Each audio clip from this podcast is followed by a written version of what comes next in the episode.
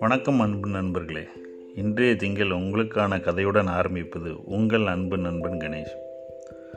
முன்னொரு காலத்தில் ஒரு குறுநில மன்னர் ஒரு கிராமத்தை ஆட்சி செய்து வந்தார். அந்த கிராமத்தில் பொதுவாக விவசாயம்தான் பிரதான தொழிலாக நடந்து கொண்டு வந்தது. ஆனால் க இரண்டு வருட காலமாக மழை பொய்த்து போனதால் அங்கு விவசாயத்தை விட்டு ஒவ்வொருவரும் வெவ்வேறு தொழிலுக்கு சென்று கொண்டிருந்தனர். அப்பொழுது ஒருவர் மட்டும் விவசாயத்தை தொடர்ந்து செய்து கொண்டிருந்தார். தண்ணீர் இல்லாமல் விவசாயங்களை உழுவது விவசாய நிலத்தை வரப்புகளை சரி பண்ணுவது தண்ணீர் வருவதற்கான பாதையை செய்வது இப்படி என்று செய்து கொண்டே இருந்தார். அந்த ஊரில் உள்ள அனைவரும் அவரை கேலி செய்வதும் கிண்டல் செய்வதும் செய்து கொண்டிருந்தார். அவர் அதை கண்டுகொள்வதே இல்லை. தொடர்ந்து தன்னுடைய முயற்சியோடு தன் வேலைகளை செய்து கொண்டிருந்தார். இதை மேலிருந்து பார்த்து கொண்டிருந்த பரமசிவர் பார்வதி பா பார்த்து கொண்டிருந்தனர்.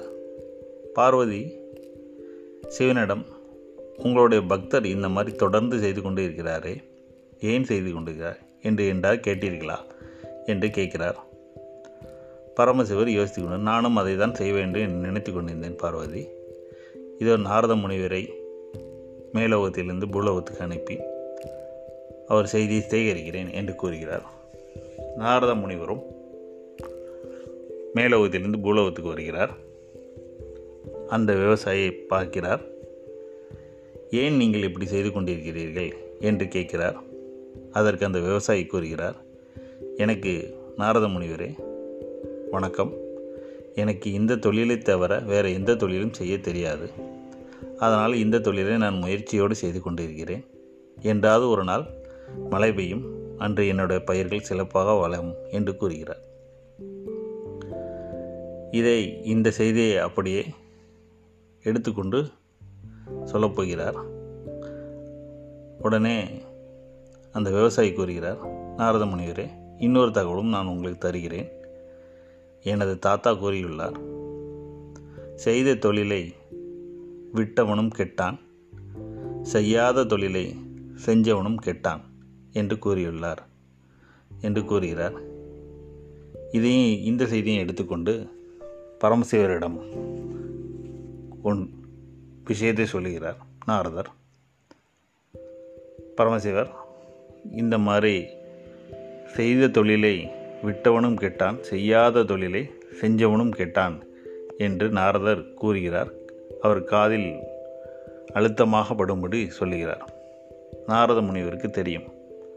பரமசிவர் கண்டிப்பாக சங்கு ஊதுவார் என்று சொல்லிவிட்டு அவர் செய்துவிட்டு சென்று விட்டார்.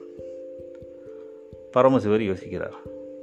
நம்மளும் இரண்டு வருட காலங்கள் ஆகிவிட்டது நம்மளும் இந்த சங்கு ஊதுவதை ஒருவேளை மறந்து விடுவோமோ என்று யோசிக்கிறார். சங்கை எடுத்து ஊதுகிறார். அந்த காலத்தில் பரமசிவர் சங்கு எடுத்து ஊதினால் அது வருண பகவானுக்கு காதில் கேட்டு வருண பகவான் மழை பெய்ததாக ஒரு ஐதீகம் உண்டு. அதேபோல் பரமசிவர் சங்கை எடுத்து மறந்து விடக்கூடாது என்று நம்ம செய்கிற தொழில் மறந்துடக்கூடாதுன்னு எடுத்து ஊதுறார். மழை பெய்கிறது.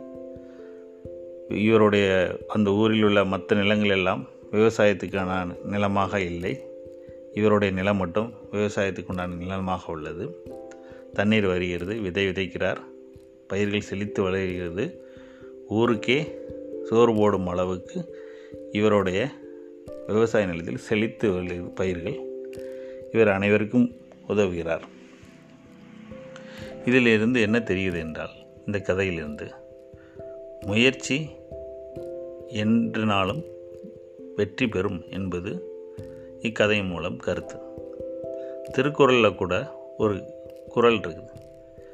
தெய்வத்தால் ஆகாதெனினும் முயற்சி மெய்வருத்த கூலி தரும். நாம் முயன்றால் முடியாதது கிடையாது.